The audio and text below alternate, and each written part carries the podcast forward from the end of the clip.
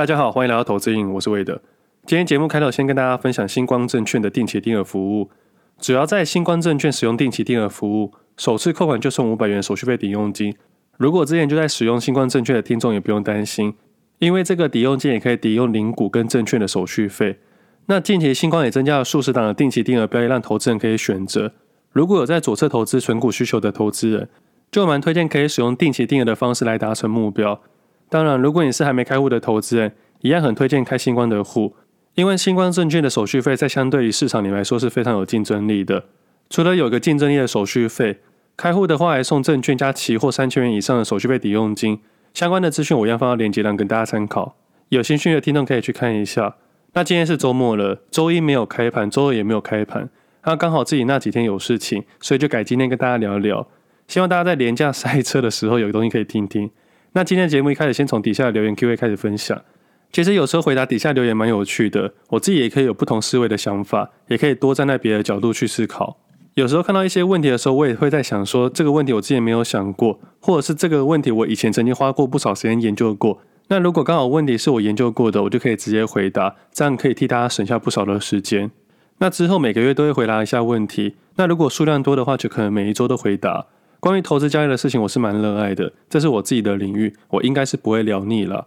一直到现在，我还是很爱交易。我过去这么多年来都是这样，分享到现在其实一年多了，我还是每天按时坐在电脑桌前面，日复一日，年过一年的。有时候想要在 IG 发一些什么东西都放弃掉，因为我的生活真的蛮无聊、蛮单调的。有时候不像其他人这么丰富的生活，因为平常日的交易日啊，大多时间就是早上运动、看盘、研究资料、运动、阅读、睡觉。中间也没什么特别的东西，所以每次要发东西都只发狗。不过这一块难得有特别的事情了。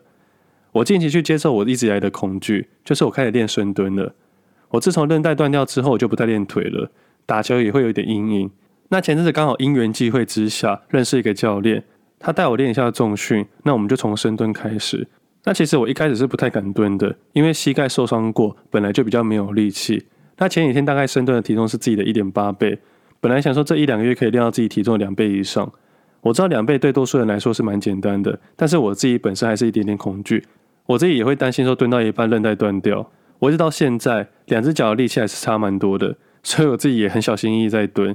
那其实花了一点时间，慢慢的从空杠啊到现在超过一百二，那其实训练成长的过程是一点一滴累积的。那自己蹲完之后其实蛮开心的，不是重量的差异了，是克服自己的恐惧。我在蹲的时候已经忘记我膝盖断过了。所以接下来自己会挑战一百四、一百六左右去突破一下自己，让自己的膝盖可以恢复原本的状况。不管是身体啊还是投资，其实我觉得很多东西都一样的。我认为年龄绝对不是借口。你看 NBA 球星的 James，他到现在三十七岁，目前还是 NBA 得分王。到今天啊，场均还是三十点一分，真的是很夸张。那我觉得人生有很多时候都是捉弄人的。当我下定决心暂时不交易出国学习新事物的时候，遇到疫情把我赶回台湾。那这是好不容易克服膝盖的恐惧时，隔天去打篮球，不小心被朋友中了地雷，在跳投的时候，我踩到他脚摔在地上，当下真的痛到受不了，当下的恐惧又跑出来了。那其实这个恐惧是害怕自己的脚再断掉，我再断的话应该是第五次了，但幸好过了大概十分钟之后，我看一下受伤的地方，应该只是大扭而已。其实每次摔倒的时候，都会认真去感受一个声音，因为这个声音很特别。虽然我摔过很多次。但其中四次最受伤的经验里面，就是骨折的时候。只要你摔下来的时候，你听到“啵”的一声，那应该就是骨折了。那如果没有这个声音的话，就要庆幸是还好是扭伤而已。那个“啵”的声音其实很清脆。我第一次骨折的时候有听到，但是我没有意识到这件事情，我只是觉得奇怪，怎么听到这个声音？但后来我觉得很奇怪，在第二次的时候我听到时，我就想起来了，这个应该就是骨折会发生的声音，不管是裂伤或者是断掉，都会出现这个声音。那其实，在第三次摔伤的时候，我还跟我的队友说：“哎、我骨折了，带我去大医院安排开刀吧。”当时我的朋友都傻眼的看着我，他会讲说：“奇怪，我怎么跌倒都知道自己断掉了？”那还好，这次应该是扭伤，因为我没有听到啵的声音。那这次摔下来之后，我就在旁边看，我还跟朋友有说有笑，他们还以为我是假装的。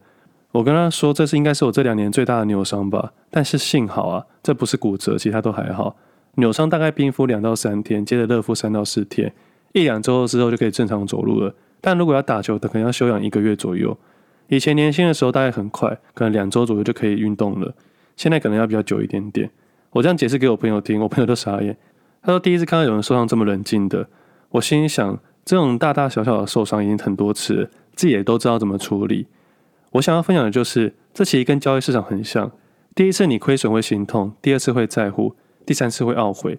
但是当你知道这是交易的日常时，你就不会去纠结是亏损还是不亏损这件事情，你会接受这件事情。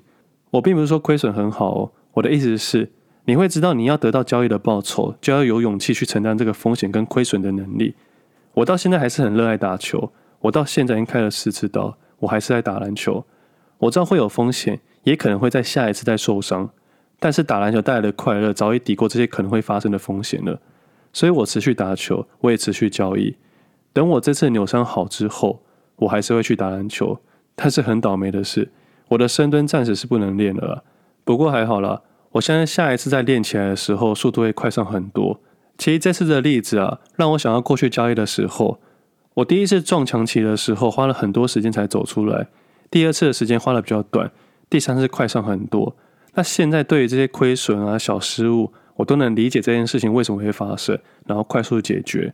所以在节目之前常常分享到的，我不是不会停损，我只是停损的速度比别人快上许多而已，并且我会在停损完之后不影响下一笔交易的情绪，这应该是我习惯这件事的发生。就像扭伤啊、骨折啊，我可以继续打篮球，但是我也可以接受扭伤。但是我会尽量去避免发生大严重的伤害，比如说骨折、韧带断掉。那在这边事前做好功夫，就是暖身啊、拉筋跟日常训练。那在交易也是一样的，你准备好足够的本金，就像暖身一样。你平常做好日常训练，就是平常的财务知识。你不能保证你一定不会受伤，但是你要清楚知道，要尽量让伤害降到最低。打球难免会扭伤，交易难免会亏损，但是不要伤到韧带跟骨折。也就是说，在交易市场里面，尽量不要让自己爬不起来。其实爬不起来最大的因素，应该就是加码摊平吧。因为加码摊平的情况下，你的资金卡住了，你的损失太大了。那如果在极端震荡的时候，投资人可能没办法接受接下来的震荡。那如果你是职业运动员的话，你更加要在乎这件事情。我每次在想，我们全职投资人其实就像这些职业运动员一样，我们必须小心谨慎，我们才可以得到更好的成绩。其实我每次看到郭幸存的比赛，觉得很佩服。他的举的重量其实比男生还要重，他是真的很厉害了，也蝉联的世界冠军很多年了。我每次跟我的教练在谈，他说我们每次在放弃的时候，在这个时候那些职业选手就会撑过去，那就是我们与职业的差别了。那好了，反正大家打球要小心一点点，暖身一定要足够。我自己也在想说，可能前一天练腿练太多，隔天早上腿有点软，拉筋时间不够才受伤的。所以啊，不管是投资还是打球，都尽量在快乐程度或报酬最大的条件之下去接受一定的风险，这还是健康的打球或是交易的行为。那接下来来回答听众的留言。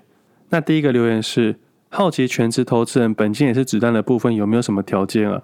当初版主开始全职投资初期就一帆风顺吗？有没有血流成河的故事可以分享？那其实一直以来我都认为全职投资的条件一直都不是纯本金的问题。如果把钱给一个胡乱交易的人，给了再多的钱，其实都没有用。市场很多很多的有钱人都胡乱投资的。或许你现在会去想说，假设我有一千万，我假设我两千万，我就会退休。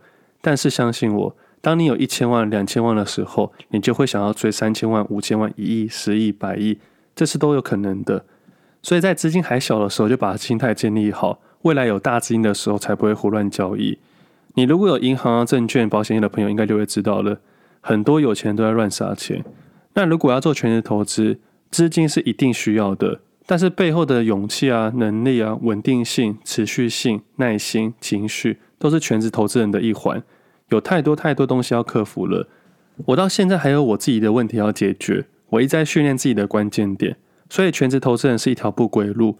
当你成为全职投资人之后，你自然就很难回去拿原本的薪水了。那一帆风顺当然没有了，我经历了几次很可怕的失败，印象最深刻大概三次吧。失败的原因有很多，但是我就慢慢修正。一开始的业内的时候啊，太多的杂讯，旁边的跟你讲一下，客户跟你讲一下，新闻又胡言乱语，几次之下你根本找不到自己的问题，这是一个很可怕的原因。但后来离职之后，交易变得干净了许多。那其中一次失败是因为被商品给限制住，资金很难再推升上去，这个商品就是权证了。权证这个商品对于大资金非常的不友善，那对小资金来说其实也没再客气。小资金操作是可以拿到一定的报酬，但是难度很高。那假设啦，市场上有一百个人玩权证，九十五个人赔钱，剩下五个人是佼佼者。那这五个人想要累积资金上去的时候，资金有个天花板的情况下，发行上就会有很多很多特别的动作出来，比如说不报单啊、不挂价啊，或者是九点半之后或直接当机之类等等，很多很多的状况都是过去曾经碰到的。所以在后面的时候，把自己的权证部位缩到很小，啊，就好比前几天我有刻意拆单每笔三十万在不同的权证上面，但但等到十点过后，他们还有不收我的部位，这样的问题也是我把权证部位缩到很小及较少交易的原因。这问题不是交易人本身的问题，而是交易环境的问题。我知道有些人会说，单笔下三十万，券商怎么可能会弄你呢？三十万的几率是很小啊。当你下到三百万以上的时候，多多少少都会啊。但是其实还是有解决办法啦。你用现股去拉抬权证，让他们去受伤。这时候他们又用别的方式去控制你，比如说不挂单、不收回等等的。好了，这边不是要抱怨权证，我只是想说权证会碰到的问题大概是这样子。所以在后来呢，资金比较多的情况下，我把我的部位放到股票、期货选择权上面。那期货上面很多个股都没有流动性啊，选择权也是。所以大多数情况只能做指数。那个股上面，除非是流动性非常大的期货，不然其实市场上大多数的个股都没有流动性。那那段时间其实蛮辛苦的，我也花了很多时间在训练自己。不过我后来想想了，那些辛苦的日子可能都是为了现在做准备。当所有的商品我都深入交易过。现在我在使用任何一个商品都会有一定的信心跟经验，在多项商品交叉应用时就会比较顺畅一点点。我比较能知道行情出现时可以怎么做跟做什么。每每说到全职投资，都觉得很多感触了。前两年大家都是把全职投资当做一个很简单的工作，因为当时的市况好，大家小看这件事情。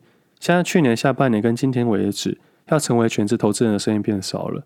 其实现在的市场才是我一直认识的市场。而且我当时在交易的时候，成交量不到现在的一半，当时的难度又更高一些些。比如说以前观察类股可能一天只有一到两只，那现在每天的市场大概是四到八只左右，所以跟以前比较起来还是有差的。那血河流成河的故事真的太多了，可能一整集都说不完，因为自己失败的例子其实蛮多的。那现在对于血流成河的感触几乎是没有的，因为我不会让自己血流成河。那接下来下一个留言，听到最后一段让我不免思考。交易是否需要一些天分、经验或人生经验？是否有办法做到像魏德这样发现机会跟风暴比的判断？满满的干货，满满的佩服。感谢无私的分享知识及思考。那感谢你的留言回馈。我觉得需要点经验是无可否认的，但天分我倒是不这么认为。可能多数人很难去想象那段辛苦的日子。我自己盯盘交易已经八年了，这八年来，我几乎每个交易日都有交易，也都有盯盘。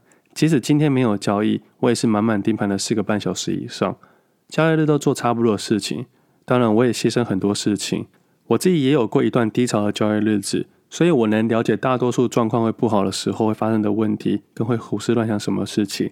但是当时的我没有选择逃避，我一一拿出来解决。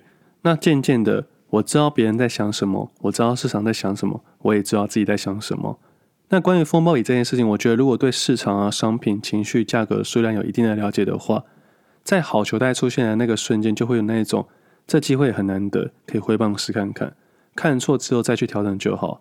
这种感觉，我就用刚刚篮球的例子来说好了。空档出现时，你要不要投球？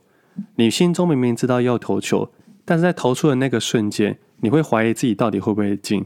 但是通常一有怀疑的心态出现时，这球通常都不会进。当你忘记这件事情，你只专心于比赛的时候，通常这球就会进，甚至会有非常非常好的球感。有一阵子我在练三分球的时候，我一直在想说我要调整我自己的姿势，那我就刻意去压低我的手。后来才发现，我每每去刻意压低自己的手的时候，我反而都很难投进，反倒是那种抓到时机点想都没想的空档出手时，我反而都会进球。这个背后的想法就是信心的问题了。就比如说罚球好了。如果现在罚球比赛投一球的情况下，赢的人可以吃一份鸡排，那你一定会很自在的去投。那如果要投球的时候，我赌的是你的家产呢？我相信这一球你的压力会非常大。所以我的想法就是，你把你的日常交易当做赌鸡排一样，不要去赌家产。这样的状况之下，你就可以很自然的去找到你的风暴比跟你的期望值，你就会找到所谓的关键位置了。不要把这件事情神化，不要再被那些新闻给骗了。那以上是我的回答。那下一个留言是：感谢魏的总是提出不一样的角度，点出投资人在做决策时的盲点。有些话听起来很不舒服，是因为会对自己原本的观点带来冲击，这是最棒的地方。不讲好听的话，讲的都是实话。感谢你的留言。其实我觉得交易这回事就是要赚钱了啊。你想赚钱，我也想赚钱。如果我把我的论点分享出来，如果刚好对你有帮助，我当然很开心。那如果听众朋友觉得我的论点有问题的话，也欢迎跟我讨论。我最喜欢被人家打脸了。当比较优劣之后，我觉得你的东西比较好，我就会吸收你的东西，而变成修正自己的东西。一来一往之下，我的投机绩效跟心态也可能持续成长。简单来说，假如我本身有十个缺点，你帮我点出三个，我把它修正之后就变成七个。那假设刚好另外听众在点出我五个缺点，我就剩两个，我的缺点会越来越少，然后慢慢优化我交易行为。就好比录 Podcast 一样好了，很多人说我的口条不好，我的声音不好，但是花了一年的时间，我慢慢去修正，现在也可以慢慢的跟大家自然的去讨论了。那这个情况下，酸民也会越来越少，但是这并不是好事哦，代表我可能在同温层之间。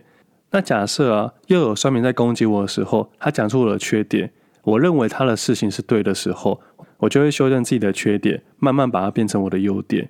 所以带来投资观念的冲击是好事。但是有时候啊，看到市面上一些分享者一些很瞎的推论，他只讲好的，不讲坏的，把这其中的缺点用很瞎的方式把它隐瞒起来。我倒是认为这很奇怪了，这会误导其他人。我喜欢的分享者是，你把所有的论点讲出来，有好有坏，接着再让投资人去决定就好了，不要只讲好的，不讲坏的。那感谢你的回馈，大家一起努力从市场里面赚钱。下一个留言是，很幸运在投资的过程中有魏德的加持跟陪伴。三月七号，今天这一集对我的长期配置有更深的帮助。每次下跌都担心太早进场，今年因为没有及时停损雅兴而亏损不少，也是为了提醒不要再向下摊平。房地产也是我一直关注的事情，希望魏德可以多分享观点，谢谢魏德。那关于三月七号那集节目是近一个月感受比较深的，我一直坚持一年只进场两到三次的长期投资配置，那这次等了比较久，等了快要十个月。那有些听众朋友会私讯我说，我的左侧交易是有问题的，但是我心里很明显知道这个时机点还没到，我还是耐心的等待。虽然我没有回答他了，是因为我不想影响他，也不想影响到我。那关于加码摊平这件事情，就像我刚刚说的，你如果在看错某只个股时，不停的向下摊平时，那在遇到三月八号那个情绪点时，你的动作只有卖，不会有买。第一点是因为你的情绪已经出了问题，第二点是账上亏损超乎自己的预期，第三个点最重要的一点。你已经没有资金去做调整了。其实资金这件事情，就像我上一集说的一样，它就像空气一样，你要省得去使用它，你要小心翼翼去利用每一块钱，因为每一块钱都是你的军队。你想要获得胜利，一定要好好利用你的军队。也就像那几集节目说到的，即使个股跌烂，心态也不能烂。那关于房地产的部分，我自己在五六年前有研究过，当时有一桶金的时候，在想说要不要把部分的钱拿来缴投机款。剩下的部分还可以继续操作。那后来啊，投机款假设两百万，等于贷款额八百万。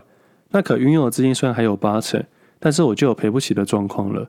在财务知识上面是没有太大的变化，但在交易的心态上就有很大的不同。所以后来就没有去决定买房子。那近期还有再一次研究房地产，主要是当时预期会升息，所以我在想说房地产的变化。那在这个部分也做了比较多研究，看了很多物件。不过后来啊。我还是觉得房子是用来住的，很难拿来投资。如果要投资的话，我还是以股票交易为主。毕竟房地产的流动性我看不清楚，游戏规则也掌握到有权人的手上了。我个人还是觉得啊，对一般人来说很不友善。虽然股票市场还是有内线消息，但我倒是认为量价可以看出端倪。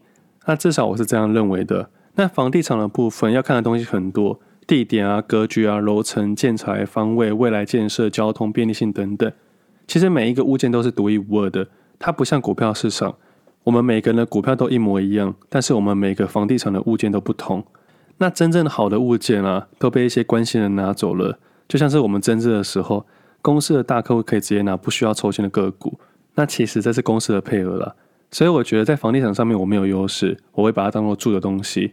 我自己是认为我在股票市场比较有优势，这也是我熟悉的地方。但如果你想要多了解房地产的部分，也可以留言给我。如果知道的话，我也可以分享给各位。那聊到这边呢，我发现时间也差不多了。